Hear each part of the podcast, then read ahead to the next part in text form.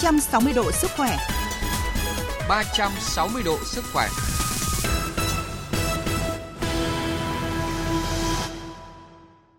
Thưa quý vị và các bạn, 3,5 triệu bệnh nhân đái tháo đường, 5,3 triệu người bị tiền đái tháo đường và 2/3 số này sẽ chuyển thành đái tháo đường với rất nhiều nguy cơ đi kèm.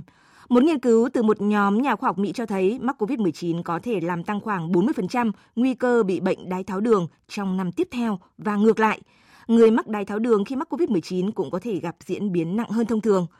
Vậy người bệnh, người tiền đái tháo đường làm thế nào để kiểm soát đường huyết trong máu, ngăn ngừa các biến chứng ảnh hưởng nghiêm trọng đến sức khỏe?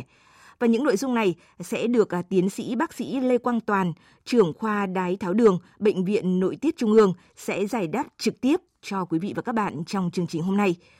Và trước hết, xin chào bác sĩ Lê Quang Toàn ạ. Vâng, kính chào các quý vị làm chương trình và các quý vị khán giả theo dõi cái chương trình 360 khỏe ngày hôm nay ạ. Vâng ạ, rất cảm ơn bác sĩ Lê Quang Toàn đã nhận lời tham gia chương trình của chúng tôi. Thưa bác sĩ ạ, sau hơn 2 năm đại dịch thì hiện số bệnh nhân đái tháo đường đến khám và điều trị tại Bệnh viện Nội tiết Trung ương có cái điểm gì đáng chú ý so với giai đoạn trước đây không ạ? Vâng, thứ nhất có do tình hình đại dịch, tình hình bệnh nhân đến khám bệnh viện nội tiết thì có một số các tình hình như sau. Thứ nhất là cái số lượng bệnh nhân mà đến khám là ít hơn trước. Đấy. Do một số người lo ngại đi khám, sợ mắc Covid là người ta sẽ không đến khám này. Thế rồi thứ hai là cái số tình trạng cái kiểm soát đường huyết của bệnh nhân là có cái tình trạng xấu hơn thì so với thông thường. Đấy. Do rất nhiều lý do, ví dụ là người ta có thể là người ta không đi khám nhưng người ta không mua được đầy đủ thuốc như mà những cái tháng bình thường chúng tôi cấp ở bệnh viện này. Thế rồi hoặc mua được thuốc nhưng không đầy đủ những cái loại mà nó đủ hàm lượng hay đủ cái chất lượng, những cái loại thuốc mà nó phù hợp với bệnh nhân mà chúng tôi đang dùng này. Thế rồi bệnh nhân không thực hiện được cái chế độ ăn uống dinh dưỡng như là bình thường, do cái tình hình Covid phải cách ly người ta không mua được những cái thức ăn. Thế rồi mà quan trọng nữa là bệnh nhân có thể là không tập luyện được như bình thường, mọi khi người ta hạn chế cái tình trạng vận động. Đấy, thế thì do đó cái tình hình kiểm soát đường huyết của bệnh nhân thường là kém hơn, hoặc là cũng nhiều bệnh nhân đến với nhiều cái biến chứng nặng hơn. Ví dụ là cái biến chứng bàn chân, nhiều người đến với cái tình trạng là bệnh đã tiến ở cái giai đoạn rất là nặng và điều trị rất là khó khăn. Rồi những biến chứng khác nữa, thì đấy là những cái tình hình mà thay đổi về cái tình trạng hình bệnh nhân đến khám đái đường tại Bệnh viện Nội tiết Trung ương mà chúng tôi nhận thấy trong cái thời gian 2 năm vừa qua. Vâng ạ, rõ ràng là cái dịch Covid-19 cũng đã ảnh hưởng không nhỏ tới những cái người bệnh bị đái tháo đường đến khám và điều trị ạ. Thưa bác sĩ ạ, qua các chương trình 360 độ sức khỏe, các số trước đây thì một số thính giả đã gửi thắc mắc này đến chúng tôi rằng là trong giai đoạn mắc Covid-19 và khỏi bệnh, họ đều cảm thấy thèm ăn các loại đồ ngọt như là bánh kẹo, sữa, trái cây. Và sau thời gian khá dài mê ngọt như vậy thì nhiều người lại lo lắng là liệu mình có nguy cơ mắc đái tháo đường không ạ, thưa bác sĩ ạ? Vâng, thứ nhất ấy, về thức ăn, loại thức ăn nào mà có thể làm tăng nguy cơ đái tháo đường ấy, thì người ta thấy như này. Tất nhiên đối với những người đã bị mắc đái đường rồi này, hay những người đã mắc tiền đái tháo đường, tức là cái tình giai đoạn mà sắp thành đái đường đấy, hoặc là những người có nguy cơ cao bị mắc đái đường ấy, ví dụ như thừa cân, béo phì vân vân, thì những người ấy thì nếu mà ăn nhiều những thức ăn mà đồ ngọt thì có thể làm tăng cái nguy cơ mắc đái đường, hoặc những người đã bị đái đường rồi thì sẽ làm mất kiểm soát đường huyết. Tuy nhiên là những cái người mà chưa mắc đái đường hay nguy cơ đái đường thấp ý, thì thực chất những thức ăn bánh kẹo ngọt các thứ với số lượng vừa phải thì nó cũng thực sự nó cũng không làm tăng cái nguy cơ mắc đái tháo đường. Tôi nói những người bình thường không có yếu tố nguy cơ. Nhưng cái quan trọng nhất ở đây là vấn đề thừa cân, béo phì cũng như là ít vận động thể lực, đấy mới chính là yếu tố chính dẫn đến cái đái tháo đường nhá. Đối với người bình thường chưa mắc, chúng ta còn nhớ là cách đây vài chục năm khi mà chế độ chúng ta ăn chủ yếu là ăn nhiều cơm gạo đường bột thôi, nhưng mà cái đái đường thời đấy rất là hiếm. Đấy, thế mình gần đây chúng ta đôi khi là ăn ít cơm đi nhưng chúng ta thừa cân béo phì nhiều, chúng ta ít vận động thể lực nhiều, thì đấy mới chính là yếu tố nguy cơ chính dẫn đến đái tháo đường. Nói tóm lại chúng ta phải giữ cân nặng ổn định, giữ cân nặng, không tránh thừa cân béo phì và tăng cường vận động thể lực, đấy là yếu tố chính mà ngăn ngừa cái đái tháo đường. Thế còn cái đồ ngọt cũng chỉ là một yếu tố, không phải là yếu tố chính. Tuy nhiên đối với những người, nhắc lại, đối với những người đã đái tháo đường rồi, tiền đái tháo đường hay có nguy cơ mắc đái đường thì rõ ràng là không ăn những đồ ngọt đấy thì có thể làm rối loạn đường máu nặng lên, hoặc là có thể làm tăng nguy cơ mắc được. Vâng ạ. Xin cảm ơn những chia sẻ của bác sĩ Lê Quang Toàn. Quý vị và các bạn đang nghe chương trình 360 độ sức khỏe phát sóng trực tiếp trên kênh Thời sự VV1 của Đài Tiếng Nói Việt Nam với chủ đề là đái tháo đường và kiểm soát bệnh đái tháo đường sau đại dịch COVID-19. Thưa bác sĩ ạ, thì một số bệnh nhân có biểu hiện là mệt mỏi, mất ngủ, sút cân và thường nghĩ đến các triệu chứng là hậu COVID-19. Vậy trường hợp nào thì cần nghĩ đến nguy cơ mắc đái tháo đường? Cần đến Bệnh viện Nội tiết Trung ương hay là các cơ sở y tế chuyên khoa tuyến dưới để khám tầm soát cái bệnh lý này ạ, thưa bác sĩ ạ? Xin cảm ơn. Thế này, những cái triệu chứng lâm sàng của bệnh đái tháo đường mà chúng ta vẫn nghe nói như là khát nước này, uống nhiều này, tiểu nhiều này, sút cân này là cái triệu chứng đặc trưng của bệnh đái tháo đường. Tuy nhiên đấy là những cái triệu chứng rất là muộn khi mà đường máu tăng rất là cao. Đấy. Thế còn khi mà đường máu nó thấp ấy, thì hầu như bệnh nhân sẽ không có bất kỳ cái triệu chứng nào mà bệnh nhân có thể cảm nhận được. Đấy. Ví dụ đường máu dưới 10 mmol thì có thể là bệnh nhân sẽ không có mệt, cũng không có uống nhiều, tiểu nhiều, cũng không có sút cân. Đấy, cho đó nếu muốn phát hiện sớm đái đường ấy, thì cái biện pháp mà hiệu quả nhất, chính xác nhất là chúng ta phải thử đường máu.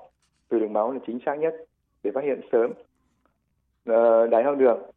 Thế do đó những cái người mà có nguy cơ cao mắc đái tháo đường, ví dụ như là thừa cân, béo phì này, ít vận động thể lực này, rồi là có tiền sử bố mẹ anh chị em ruột đái tháo đường này. Thế rồi có tăng huyết áp, có rối loạn mỡ máu này, hay là đã có tiền đái đường trước đó thì nên làm xét nghiệm đường máu thường quy. Đấy, hoặc là những người từ nhiều tuổi trở lên, ít nhất từ 45 tuổi trở lên, vân vân, thì những người đấy lại thông thường người ta phải làm một năm để xét nghiệm đường máu một lần để đánh giá nguy cơ. Còn nếu thế còn trong trường hợp mà có khi mắc COVID hay mình có nghi ngờ thì cũng nên kiểm tra lại đường máu, bởi vì nó có thể tăng lên mà mình không nhận biết bằng các triệu chứng lâm sàng, thì chỉ xét nghiệm đường máu mới là cái xét nghiệm chính xác đánh giá sớm phát hiện đái đường. Thế còn khi chúng ta có cái triệu chứng như là khát nước, uống nhiều, tiểu nhiều, sút cân thì đấy là cái triệu chứng nghi ngờ của đái tháo đường, nhưng nó ở giai đoạn là khá là muộn khi đường máu tăng cao rồi. Do đó để phát hiện sớm thì là phải xét nghiệm đường máu nếu những người có nguy cơ cao, và đặc biệt trong thời gian COVID thì đôi khi là phải làm thường xuyên hơn.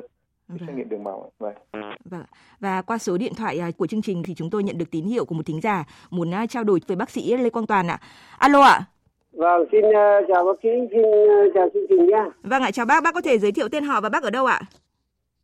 Cảm ơn, tôi là Nguyễn Văn Chi ở Tiền Phong, Văn Chi, Hưng Yên. Vâng, ngày bác có đặt câu hỏi gì với lại bác sĩ Lê Quang Toàn ạ, mời bác ạ. Vâng, xin chào bác sĩ, tôi năm nay 57 tuổi, nặng 55 kg. Thì mẹ tôi có tiền sử tiểu đường, nhưng mà tôi hiện nay thì là đi kiểm tra đường huyết là nó chỉ có 4,3-4,4 thôi. Nhưng mà tôi lại thích ăn đồ ngọt nên là vợ con nó suốt ngày nó lên án. Thì tôi muốn thử hỏi bác sĩ thì là nếu tôi có giảm cái đường ngọt hay không hay như thế nào, thì hoặc là tôi muốn hỏi bác sĩ là cái đường huyết trung bình như tôi thì nó rơi vào mấy sảy thì là vừa. Xin cảm ơn bác sĩ, xin cảm ơn chương trình nhé. Vâng ạ, mời bác sĩ Lê Quang Toàn có thể tư vấn cho thính giả ở Hưng Yên ạ. Vâng, chào bác. Thứ nhất thì người ta nói là bác là nếu mà có tiền sử gia đình, tức là mẹ và mắc đái đường, thì bác là người có nguy cơ cao bị mắc đái đường. Có nguy cơ cao có nghĩa là nhưng không nhất thiết là bị mắc ạ nhá. Nó còn nhiều yếu tố kèm theo nữa, ví dụ chế độ ăn uống, luyện tập, vấn đề thừa cân, béo phì. Đấy, thì là cái vấn đề chính mà nó làm tăng cái nguy cơ bị mắc đái đường. Nếu mình đã có những cái nguy cơ sẵn rồi như là bố mẹ mắc đái đường, thì nếu thêm kèm thiếu yếu tố nguy cơ khác nữa thì như thừa cân, béo phì hoặc là ít vận động thể lực thì nó làm tăng nguy cơ đái đường. Nhưng không nhất thiết, tức là cao hơn thôi, chứ không nhất thiết tất cả những người đều bị đái đường. Nếu chúng ta áp dụng không tránh thừa cân, béo phì này. Đấy, thừa cân béo phì thì người ta có thể đánh giá bằng nhiều cái chỉ số khác nhau. Ví dụ ta thấy cái cân nặng 1 kg mà chia cho chiều cao tính bằng mét mà bình phương ấy, nếu bình thường tức là khoảng từ 18,5 đến khoảng 22,9. Đấy, vòng bụng quan trọng nữa là người nam là dưới 90 cm, là nữ dưới 80 cm. Để chúng ta duy trì cái cân nặng tốt như thế này, vận động thể lực ở cái mức độ ít nhất là được 150 phút hoạt động thể lực mức độ trung bình, ví dụ như là đi bộ 5 km tốc độ 5 km/h đấy, có thể chia ra nhiều ngày trong tuần. Thì đấy là cái điều chính để phòng tránh bệnh đái đường. Đó. Thế còn vấn đề ăn ngọt thì thực chất người ta nói là nó không có liên quan trực tiếp, nhưng những người có nguy cơ thì cũng nên hạn chế. cũng nên hạn chế những đồ ngọt, không hạn chế đồ ngọt. Tất nhiên nó không quan trọng vấn đề thừa cân, béo phì và vấn đề ít lượng thể lực. Thế còn đối với đường máu bình thường người ta là ngưỡng bây giờ được coi là từ 3,9 đến 5,6 lúc đói. Đấy, lúc đói là từ 3,6 đến 5, từ 3,9 đến 5,6 milimol trên lít, lúc đói là bình thường. Đấy. Thế còn nếu mà làm biện pháp uống nước đường ấy, thì cái biện pháp dùng nạp glucose thì 2 giờ là dưới 7,8 thì là bình thường. Thế còn nếu của bác như thế thì hoàn toàn bình thường. Thì cân nặng của bác nếu 55 kg thì có lẽ là cái cân nặng của bác cũng không phải thừa cân béo phì, thế còn bác phải duy trì cái vấn đề hoạt động thể lực nữa. Và định kỳ kiểm soát để thử đường máu 1 năm 1 lần. Thế còn ăn ngọt thì cũng nên hạn chế nhưng không phải kiêng tuyệt đối. Mình không nên ăn quá nhiều thôi, không có cái gì kiêng tuyệt đối cả. Rất cảm ơn những tư vấn của bác sĩ Lê Quang Toàn đối với thính giả ở Hưng Yên. Và rõ ràng là để kiểm soát đái tháo đường thì ngoài chế độ ăn dinh dưỡng thì cũng cần có cái chế độ tập luyện hợp lý, đúng không ạ? Và qua số điện thoại của chương trình thì chúng tôi tiếp tục nhận được tín hiệu của một thính giả muốn trao đổi trực tiếp với bác sĩ Lê Quang Toàn. Alo ạ? Dạ đây ạ. Vâng, alo ạ. Tôi xin giới thiệu, tôi là Nguyễn Kim Trọng, cán bộ về hưu ở tại ngoại thành Hà Nội. Vâng ạ. Bác Trọng có đặt câu hỏi gì ạ, mời bác ạ? Tôi bị tiểu đường gần 30 năm nay rồi, nhưng mà tôi dùng thuốc thì rất là đều. Nhưng mà nhiều lần là tôi bị hạ đường huyết, nó rất là nguy hiểm. Tôi hỏi là nếu hạ đường huyết nhiều lần như thế thì có thể gây ra tử vong không ạ? Xin cảm ơn bác sĩ ạ. Vâng, mời bác sĩ Toàn ạ. Vâng. Thì hạ đường huyết là một cái gọi là cái hỏi một cái tai biến rất là nguy hiểm mà gặp trên người bệnh đái tháo đường. Đấy, thì tùy theo cái mức độ hạ đường huyết, tùy theo cái nó có gặp thường xuyên hay không mà nó có thể nguy hiểm ở một mức độ nguy hiểm nó khác nhau. Nếu tình trạng mà hạ đường huyết nặng ấy, nếu mà hôn mê ấy, đấy, hôn mê nặng thì thậm chí là nếu mà kéo quá dài mà không được cấp cứu kịp thời thì thậm chí là có thể tử vong. Đấy, trường hợp nặng hôn mê, hạ đường huyết mà hôn mê nặng mà kéo dài mà không được xử trí kịp thời thì có thể hôn mê và dẫn đến tử vong, hoặc thậm chí là gì có thể là bị chết não đấy. Tức là cái tình trạng mà nếu có cứu được thì có khi là nó ảnh hưởng đến vấn đề trí tuệ, tức là có thể thậm chí là sống thực vật, hoặc nó có những cái di chứng mà không hồi phục về hoạt động thần kinh cao cấp ấy, vân vân. Thế còn mức độ nhẹ nữa thì nếu kéo dài thì thậm chí nó cũng có thể dẫn đến những cái tình trạng như là suy giảm về nhận thức, vân vân. Nếu lặp đi lặp lại nhiều lần suy giảm nhận thức. Đấy. Ngoài ra thì hạ đường huyết đôi khi là nó cũng có thể nhiều lần thì nó dẫn đến cái tình trạng là hạ đường huyết không nhận biết rồi, nhưng mà có thể dẫn đến những cái yếu tố tâm lý khác ảnh hưởng đến vấn đề điều trị. Bệnh nhân người bệnh sẽ thì tự giảm thuốc do đường huyết nó kiểm soát không tốt, hay là tự ăn vào nhiều quá đường huyết nó cũng mất kiểm soát, thế rồi là nó có thể gây té ngã rồi tai nạn vân vân trong khi sinh hoạt hoặc trong công việc, hoặc thậm chí là tai nạn ô tô, rồi có thể thậm chí là gì nữa, nó có thể khởi phát những cái cơn rối loạn nhịp tim này, hoặc là thậm chí là nhồi máu cơ tim có thể rất là nguy hiểm. Thì đấy là những cái hậu quả của hạ đường huyết rất nhiều, và đấy chúng ta cần phải phòng tránh cái hạ đường huyết thật tốt. Vâng. Rất cảm ơn những tư vấn của bác sĩ Lê Quang Toàn đối với thính giả Trọng ở Hà Nội. Rõ ràng là bệnh đái tháo đường kéo dài sẽ gây nên rất nhiều những cái biến chứng nguy hiểm, và đặc biệt là cái nguyên nhân hàng đầu gây rất nhiều những cái bệnh như là tim mạch hay là suy thận, vân vân. Thưa bác sĩ ạ, với người mắc đái tháo đường mà lại bị COVID-19 thì cần có cái chế độ sử dụng thuốc và sinh hoạt dinh dưỡng ra sao để bệnh không tăng nặng ạ? Thứ nhất là bệnh đái tháo đường cũng như bệnh COVID cũng vậy thôi, nó có rất nhiều mức độ khác nhau. Đấy.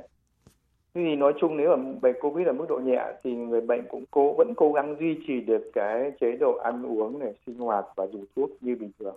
Cố gắng tối đa có thể được. Đấy.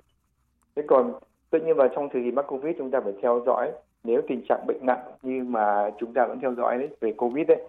Ví dụ như là khó thở, thậm chí nếu có thể đo SCOP2 nó thấp hay không, người đau ngực, rồi tụt huyết áp vân vân, vì tim quá nhanh vân vân. Hoặc thì lúc ấy chúng ta cũng phải theo dõi cái tình trạng đường huyết nữa, hoặc theo dõi đường huyết. Nếu đường huyết nó quá cao ấy mà lặp lại nhiều lần, ví dụ như nhiều lần trên 13, 14 mg/l thì cái đấy là chúng ta phải gọi trợ giúp của bác sĩ để người ta tư vấn cho mình. Trong trường hợp đấy, bởi vì có thể người ta phải thay đổi cái thuốc điều trị đái đường. Ví dụ trước kia trường hợp bệnh nhẹ vẫn có thể dùng các thuốc viên được, nhưng bây giờ nếu tình trạng bệnh COVID đã trung bình nặng thì lên, có thể là phải chuyển sang cái chế thuốc, không dùng một số thuốc uống đái đường chứ không dùng được nữa, mà chúng ta phải chuyển sang thuốc tiêm. Đấy, hoặc là phải điều trị trong cơ sở y tế để kiểm soát cái đường huyết tốt. Vì chúng ta biết rằng nếu kiểm soát đường huyết không tốt thì nó dẫn đến cái tình trạng là bệnh COVID nó diễn biến nặng hơn và nhiều biến chứng hơn. Đấy. Vâng. Thì nói chung là như vậy. Vâng. Vâng. Và qua số điện thoại của chương trình thì chúng tôi tiếp tục nhận được tín hiệu của một thính giả muốn trao đổi với bác sĩ Lê Quang Toàn ạ. Alo ạ. Dạ vâng ạ, em chào bác sĩ và chào các chị ạ. Vâng ạ, chào bạn ạ. Bạn có thể giới thiệu tên họ, bạn ở đâu nhỉ? Dạ, em là Nguyễn Minh Hoa, em ở Hà Nội ạ. Vâng ạ, bạn có đặt câu hỏi gì với bác sĩ Lê Quang Toàn mời bạn ạ? Dạ vâng ạ, thì em muốn đang hỏi về tình trạng về sức khỏe của em ấy ạ. Thì là trước khi mà bị Covid thì em đã từng là bị phát hiện là tiền đái tháo đường. Thế sau khi bị Covid xong thì đi kiểm tra thì đái tháo đường thì cái chỉ số là 6,3. Đấy, thì bây giờ em muốn hỏi là với cái chỉ số đó thì em có phải uống thuốc về đái tháo đường không, và bác sĩ cho em những lời khuyên để em có thể kiểm soát nó được tốt ạ.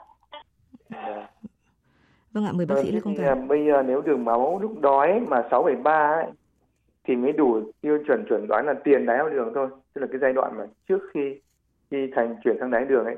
Thế còn nếu mà muốn biết chính xác bị đái đường hay không ấy thì thường người ta sẽ làm cái nghiệm pháp tăng đường máu, tức là người ta sẽ cho mình uống cái 75 gram glucose, sau 2 tiếng người ta làm lại. Đấy. Thì nếu mà đường máu sau 2 giờ mà làm nghiệm uống glucose mà nó trên 11,1 mg trên lít ấy, thì đấy bây giờ là đái tháo đường. Thì cái nghiệm pháp này nó phát hiện được cái đái tháo đường sớm hơn so với đường máu lúc đói. Đấy. Ngoài ra thì người ta cũng có thể làm một cái chỉ số đường máu trung bình 3 tháng là HbA1c, thì cũng là cái chỉ số mà cũng có thể sử dụng để chẩn đoán đái đường.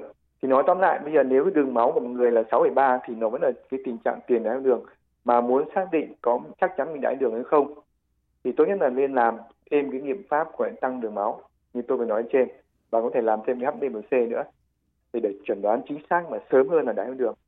Thế còn chỉ đường máu nói không là lúc 6,3 thì mới là tiền đái đường thôi. Đấy.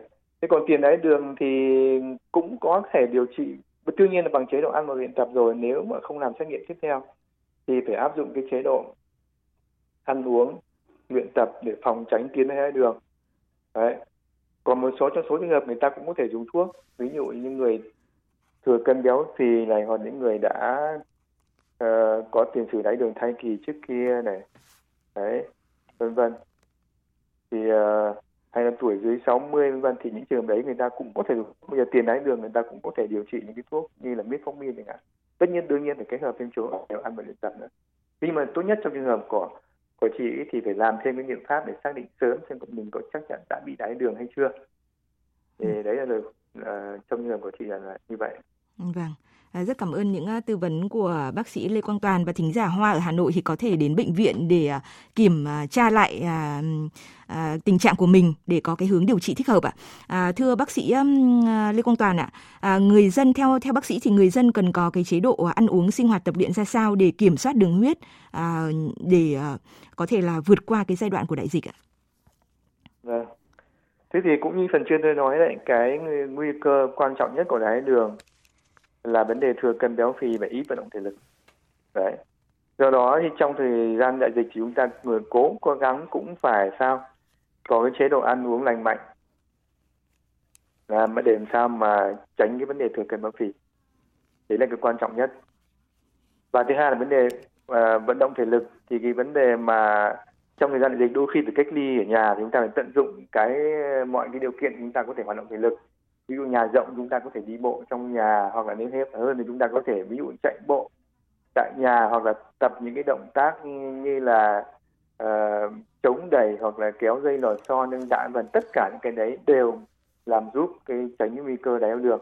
Đấy, tôi nhắc lại hai cái quan trọng nhất là tránh thừa cân béo phì và tránh cái vấn đề là ít vận động thể lực. Thì đấy là hai cái yếu tố quan trọng nhất để phòng tránh bệnh đái tháo đường.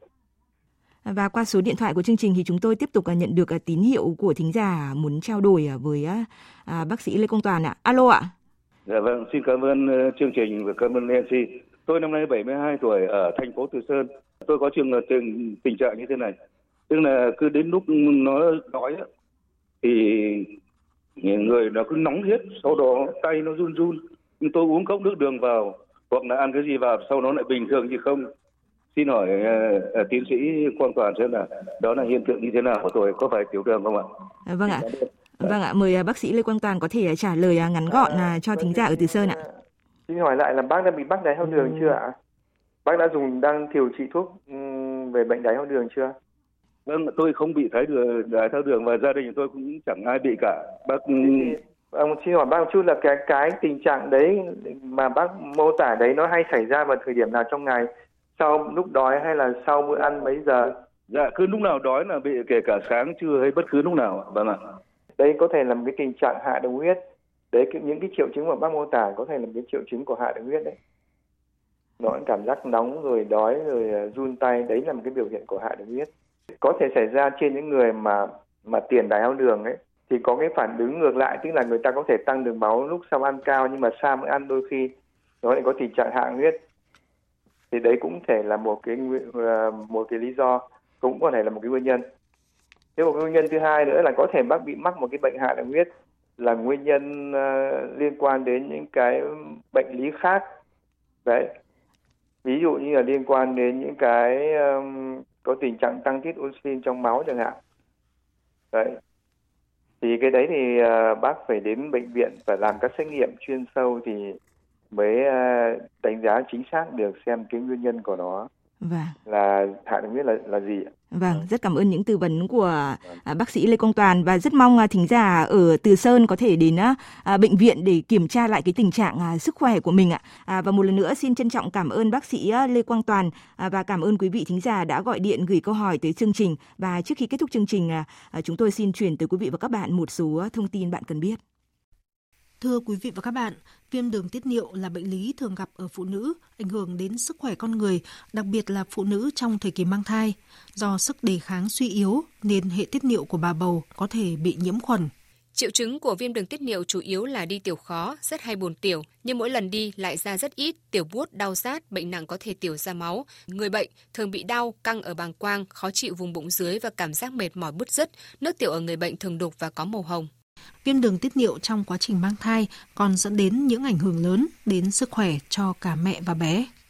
Để phòng tránh và phát hiện viêm đường tiết niệu sớm nhất, phụ nữ mang thai cần thường xuyên kiểm tra nước tiểu trong mỗi lần khám thai, đặc biệt là trong giai đoạn đầu tiên của thai kỳ.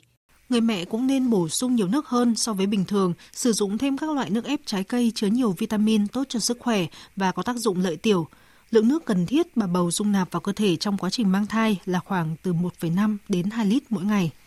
Nếu chẳng may bà bầu bị mắc bệnh, đối với các thể nhẹ như nhiễm khuẩn đường tiết niệu hay viêm bàng quang, bà bầu có thể điều trị tại nhà theo hướng dẫn của bác sĩ và sau thời gian cần xét nghiệm lại để có kết quả chính xác. Bên cạnh đó, cần có sự chăm sóc sản khoa như kiểm tra thai, theo dõi tim thai thường xuyên để đảm bảo sức khỏe cho cả mẹ và bé. 360 độ sức khỏe, cùng bạn sống khỏe mỗi ngày.